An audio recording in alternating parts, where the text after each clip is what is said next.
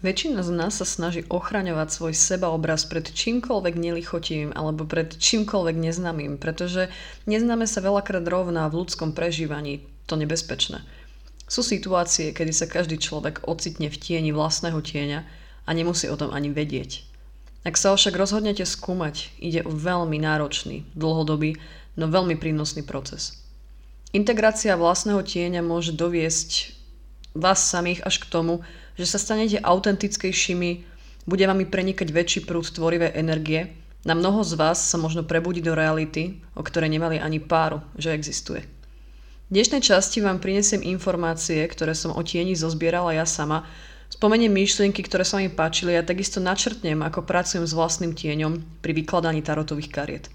Moje meno je Adora a vy počúvate 12. epizódu podcastu Očami čarodejnice. Tento podcast vychádza každú sobotu o 18:00. Preto by ma samozrejme potešilo, keby si idete vypočuť aj iné jeho epizódy.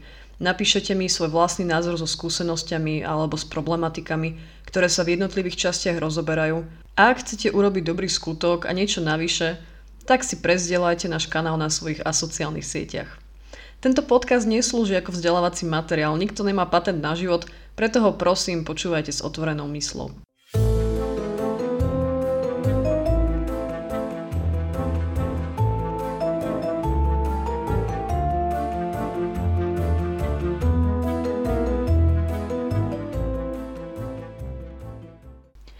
Tieň môže byť vo všeobecnosti a v jednoduchosti všetko, čo v sebe popierame.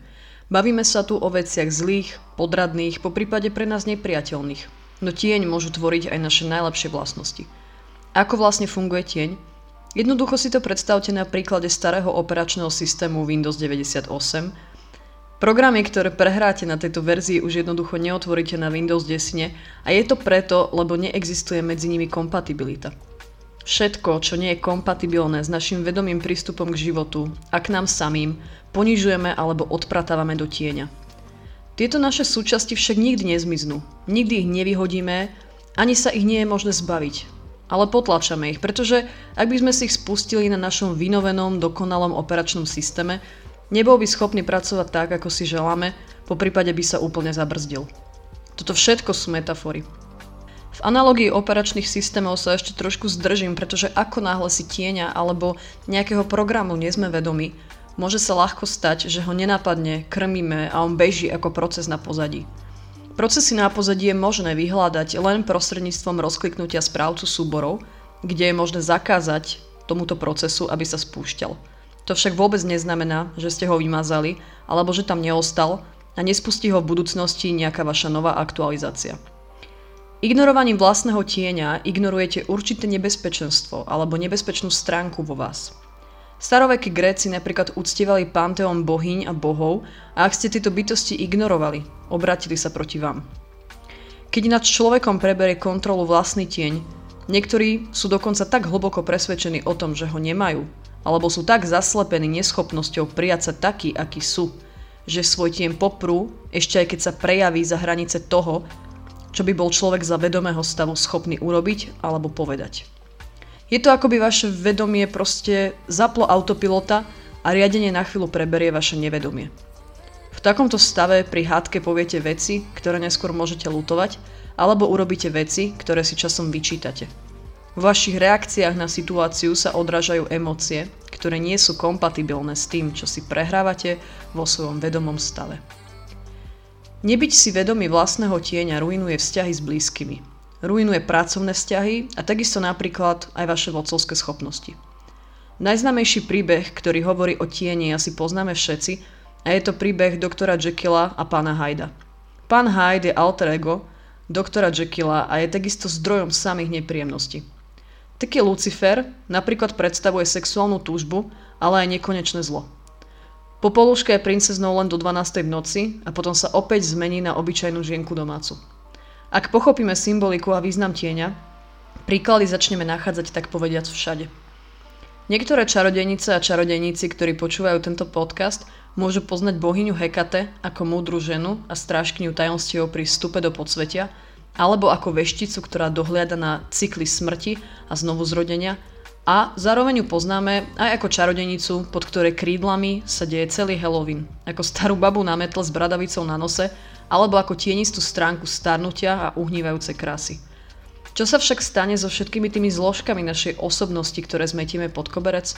Hádate správne. Začne sa nám tento tieň zrkadliť prostredníctvom správania iných ľudí, čo je v jednoduchosti popísaná projekcia. Ocitli ste sa niekedy v spoločnosti človeka, ktorý vám vadí a vy neviete prečo? Niektorí vám povedia, že si máte na neho dávať pozor, ale mne osobne príde, že jediný človek, pred ktorým by ste sa mali mať na pozore, ste vy sami. Ak ľudí začnete vidieť ako zrkadlá, ktoré vám odrážajú to, čo na sebe nemusíte vidieť, odkryjete úplne nový svet vlastných črt, ktorých ste si doposiaľ neboli vedomi. Mnoho ľudí si vlastné projekcie neuvedomuje, pretože si vytvorili akúsi falošnú identitu dobra, a to im bráni spojiť sa s vlastným tieňom. Tieto psychologické projekcie skresľujú realitu a vytvárajú tak hrubú hranicu medzi tým, ako na seba pozeráme a kým v skutočnosti sme. Raz som niekde počula jeden veľmi pekný citát, v ktorom sa hovorí, že jediná cesta ku slobode vedie cez temnotu. Keďže som ho počula ešte veľmi dávno, kedy som nerozumela súvislostiam, ktorým rozumiem dnes, interpretovala som si tento citát následovne. Ak si chcem robiť, čo len chcem, je potrebné, aby som vyjadrila rebeliu, anarchizmus, sprostotu a agresiu a tieto veci ma oslobodia. Teraz sa na tom smejem, pretože som nemohla byť ďalej, no zároveň bližšie k pravde. Slová, ktoré som vymenovala, alebo spôsob, akým som vnímala tento citát, dosť vypovedal o mojom vtedajšom osobnom vývoji. Teraz mi dokáže dokonca presne poukázať na to, čo bolo zranené a čo by malo byť preskúmané. Aj keď som o tieni čítala rôzne publikácie, rada si ho interpretujem ako nevyriešené konflikty alebo nevyriešené emócie človeka. Preto práca s tieňom pre mňa predstavuje najmä jeho prijatie a integráciu a v žiadnom prípade jeho potlačanie alebo predstieranie, že neexistuje. S výrazom tieň sa stretávame oficiálne prvýkrát pri Jungovi, ale so samotným významom slova sa pracovalo už v starovekejších kultúrach. Jung nám výraz tieň poľúčtilo, pretože bol človekom, ktorý až do konca života neprestal pátrať po vlastnej duši. Čo považujem za dosť zábavný fakt, že napísal za celý svoj život jednu jedinú vetu o tarote v knižke Integrácia osobnosti, ktorá znela asi takto. Obrazová rada tarotových kariet bola potomkom archetypov transformácie. Bum. A touto jednou vetou dal Jung tarotu legitimitu. Pri vykladaní tarotu každá kartárka pracuje s archetypmi. Prostredníctvom nich si vieme vysvetliť naše nevedomé správanie, ak im to teda dovolíme, pretože predstavujú jednak pozitívne, ale aj negatívne kvality v nás samých. Tieň, ja, otec, matka, dieťa, kritik, hrdina, švindler, mudrc. Sám Jung naznačil, že počet archetypov nie je statický ani presne daný, aj keď sú rôzne knižné publikácie, ktoré sa snažili ustanoviť pevné alebo fixné archetypy. V tarote môžeme každú kartu veľkej arkany interpretovať ako určitú tienistú stránku. Tieň obsahuje temnejšie aspekty našej povahy, ktoré zostali akoby nerozvinuté, pretože sme im nedali možnosť sa nejakým spôsobom vyjadriť. Jung zmienil, že tieň môže mať nad nami takú moc, že ak sa mu nebudeme venovať, alebo ak sa nebudeme venovať jeho integrácii, tak sa nám stane osudným. Vo všeobecnosti si myslím, že ak by žil v tejto dobe, tak by bol jedna ruka s kartármi, poprípade by ho kartárska komunita uznávala ako človeka, ktorý navrhol tarotu jeho verejný obraz. Tieň je prítomný aj napríklad v pozitívnych impulzoch, od ktorých nás odraďujú okolnosti alebo nám nedovolujú sa týmto vybraným talentom venovať. Spomeňte si napríklad na výtvarné talenty, na hudobné talenty, na rečnícke talenty. Takýto tieň akoby chýba v našom sebaobraze a preto, keď sa objaví, môže nás prekvapiť a my nechápeme, kde sa vzal. Ak chcete zahliadnúť svoj tieň, vybavte si osobu, ktorú skutočne nemáte radi, popíšte vlastnosti, ktoré vám na tomto človeku prekážajú a voilà, máte vlastnosti vlastného tieňa. O integrácii tieňa sa zmieňuje aj Jordan Peterson, ktorý na túto tému odprezentoval množstvo prednášok, a sledujem ho veľmi rada práve kvôli tomu, že je akoby ľudským pojitkom medzi teoretickou náložou obhrublých odborných kníh a medzi zvedavou verejnosťou. Tarot pri práci s vlastným tieňom používam najmä preto, lebo keď moje logické a skeptické ja komunikuje s mojim intuitívnym ja prostredníctvom kreslenej symboliky kariet, tak cítim, že prichádzam na koreň veciam, ktoré by mi v prípade výlučnej práce len s jednou spomínanou súčasťou nedávali príliš veľký zmysel. V tarote je symbolika rozpoznateľná Hovorila som o tom v 4. epizóde nášho podcastu, kde som zo pár slovami načrtla, že sa dá používať aj ako terapeutický nástroj. Každá tarotová karta v človeku vzbudzuje odlišné pocity a či už sú pozitívne alebo negatívne, tieto významy môžu predstavovať akýsi nerozpoznaný aspekt vás samých alebo nejakú vašu stratenú časť. Preto sa hovorí, že karta nemá len jeden význam, pretože nemá. Keď si vezmeme ku príkladu napríklad kartu sily, na ktorej krotí žena leva, niekto ju vidí ako znak toho, že našiel spôsob, ako zo svojej animálnej prirodzenosti urobiť miernejšieho spoločníka, poprípade ako znak uzemnenosti, disciplíny či odvahy. A potom je tu druhá skupina ľudí, ktorá môže silu chápať ako neistotu, neschopnosť ovládať svoje pudy, ako deštruktívnu agresivitu alebo ako nedostatok odvahy či integrity. Keď vo výkladoch pracujem s obrátenými kartami, nesnažím sa v nich samozrejme vidieť len tie negatívne aspekty, no obrátené karty zväčša upozorňujú na prítomnosť tieňa v spytovanej oblasti. Ako som spomínala v 11. epizóde podcastu o vizualizácii alebo pri epizóde o manifestácii, môžeme si recitovať posvetné mantry a robiť kúzla, aby sme získali prácu našich snov, ale kým nezapojíme skutočnú snahu, nikdy nepretavíme tieto túžby do reality. Je to presne ako vo filme Jedz, modli sa a pracuj, kedy Julia Roberts spomína príbeh o chlapovi, ktorý prosil Boha, aby vyhral v lotérii a Boh mu na to odvetil, aby si najskôr kúpil žreb. Zostup do temnoty vlastnej duše nie je prechádzka ružovou záhradou. Skúste si teraz vybaviť najtrápnejší moment vášho života, ktorý ste vytesnili z hlavy, pretože len samotná myšlienka naň vám spôsobovala múky. Prehrávajte si tento moment dookola, z každej strany a snažte sa ho analyzovať, odpustiť si, prijať sa a pohnúť sa ďalej. Toto je v skratke pre mňa práca s tieňom. To, či ste boli v práci s tieňom úspešní, si môžete odsledovať na tom, že napríklad vec, o ktorej ste neboli schopní hovoriť, dokážete vysloviť alebo definovať nahlas bez toho, aby sa vám hrnuli do očí slzy, či už si hovoríte o tejto situácii sami pred sebou alebo pred niekým iným. Práca s vlastným tieňom nie je jednoduchá, pretože musíte najskôr vedieť, ako sa uzemniť, ako sa vycentrovať a byť v absolútnom pokoji, či cítiť sa v bezpečí. Osobne mám skúsenosť takú, že ako náhle som sa cítila príliš odhodlaná alebo motivovaná vlastný tieň riešiť, nedopadlo to pre mňa dobre a riešila som ho z miesta prílišného prežívania emocionality. Potrebujete byť vnútorne neutrálny, nesúdiť a nič neočakávať. Na druhej strane, ak pri práci s tieňom trpíte, neznamená to, že v tomto živote máte byť trestaný kajúcnik alebo že tento život si odpracovávate zlú karmu. Chalani vo fitku radi hovoria, že čo boli, to rastie a v našom prípade je teda utrpenie len záležitosťou rastu. Jednoducho posilujete duchovný sval. Ak sa neskôr ocitnete v situácii, kedy vás tak povediac osvieti a vy si uvedomíte, že bolesť bola nutná, budete schopní postaviť sa čomukoľvek čelom vpred. Práca s tieňom sa v ťažších prípadoch odporúča robiť v prítomnosti odborníka a nedoporučuje sa slabším povahám. Ak sa neviete uzemniť, neviete sa vycentrovať, upokojiť, máte problémy s bežnými každodennými činnosťami, trpíte úzkosťami alebo trpíte depresiou, máte sebevražebné myšlienky, či vám nálada preskakuje z miesta superoptimizmu k superpesimizmu, ste závislí na nejakých omamných látkach a podobne, pravdepodobne by ste prácu s tieňom nemali vykonávať o samote, ale pod dohľadom odborníka. Nechápem, prečo je vyhľadávanie pomoci odborníka v očiach niektorých ľudí považované za slabosť. Ja pracujem o samote s tarotom buď v noci alebo nad ránom, keď je všade pokoj a nič a nikto ma neruší. Zapnem si hudbu, ktorá ma nevyrušuje, zapalím si sviečky a vykladám si karty, kedy sa pýtam na to, čo mi bráni vo vybraných oblastiach k tomu, aby sa prejavil môj plný potenciál. Sledujem symboly na kartách, pozerám sa alebo pozerám cez karty. Nechám, aby sa mi obraz rozmazal pred očami a sledujem, aké myšlienky, pocity alebo spomienky mi prichádzajú do hlavy. Ak chce niekto skúšať túto metódu, vopred vás varujem, niekedy môžete sedieť ako hlupák hodinu nad jednou kartou a nevybaví sa vám absolútne nič. Všetko to závisí od vášho vnútorného nastavenia.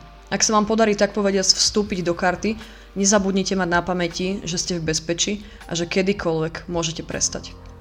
Idete to tam len omrknúť, len preskúmavate a zisťujete, čo s vami rezonuje. Zvyšok obchádzate, nechytáte sa toho a nerozmýšľate nad tým. Takto sa udržíte sústredení na svoj cieľ. Popri tomto, nazvime to rituál, je dobré mať otvorený aj tarotový denník, do ktorého si zapisujete dojmy, pocity a v ktorom prepisujete rôzne situácie. Ak sa vám stala séria udalostí, ktoré neviete ani popísať na papier, respektíve toho nie ste schopní, v prvom rade by som sa do vstupovania do kariet ani nepúšťala, pretože vás to môže poznačiť viac, ako by ste čakali. Skúste si váš problém najskôr popísať na papier a aspoň raz si ho po sebe prečítajte. Sledujte, čo cítite, všetky tie nepríjemné pocity a zapisujte si to. Ak ste schopní prečítať si po sebe viackrát, skúste si vyložiť kartu. Ak tento podcast počúvajú ľudia, ktorí idú radšej cez svoje hudobné cítenie, popíšem vám, ako pracujem s pesničkami.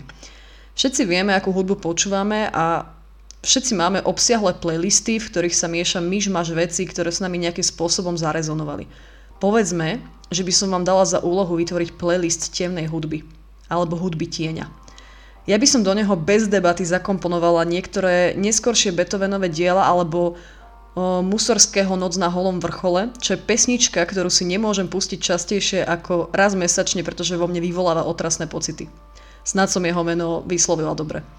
Takisto, niektoré pesničky od islandskej spevačky Aurory vo mne vyvolávajú zvláštnu nostalgiu a sentiment alebo až takú kozmickú skľúčenosť. Viete, o čom hovorím. Vy máte určite takýchto interpretov v playliste tiež. Vyselektujte si svoj tieňový playlist a pri jeho počúvaní sledujte emócie, myšlienky alebo obrazy, ktoré s vami začnú prestupovať. Ak máte pri tejto hudbe chuť tancovať, behať alebo hýbať sa, urobte to. Ja to volám, že tieto emócie zo seba jednoducho chcete vytriasť. Mám špeciálny tieňový playlist, takisto na cvičenie, po ktorom by vám napokon dosť vyčerpaná, pretože sa snažím nesústreďovať príliš na samotné cvičenie, ale skôr na to, čo sa mi hlavou preháňa za pocity. A keď nie sú príjemné, o to viac mám potrebu sa hýbať. Ja som si túto techniku skultivovala, pretože hádzať sa o zem, kričať, trhať trička na sebe mi prípada nedôstojné až neandertalské a hlavne nemám priestor, kde by som sa takto mohla prejaviť. Môj osobný tieň je takisto aj to, že odmietam vidieť samu seba v takomto svetle, preto sa tomu braním a to je vážený tieň, ktorý vypovedá napríklad o strachu zo straty kontroly nad sebou a nad vlastným svetom. Takže takto si to budete vedieť interpretovať. Ako som hovorila ešte skôr v podcaste, ak sa tieň rozhodne vynoriť z nevedomia, alebo je k tomu vyzývaný situáciou, v ktorej sa nachádzame, alebo ktorú sme si sami navodili.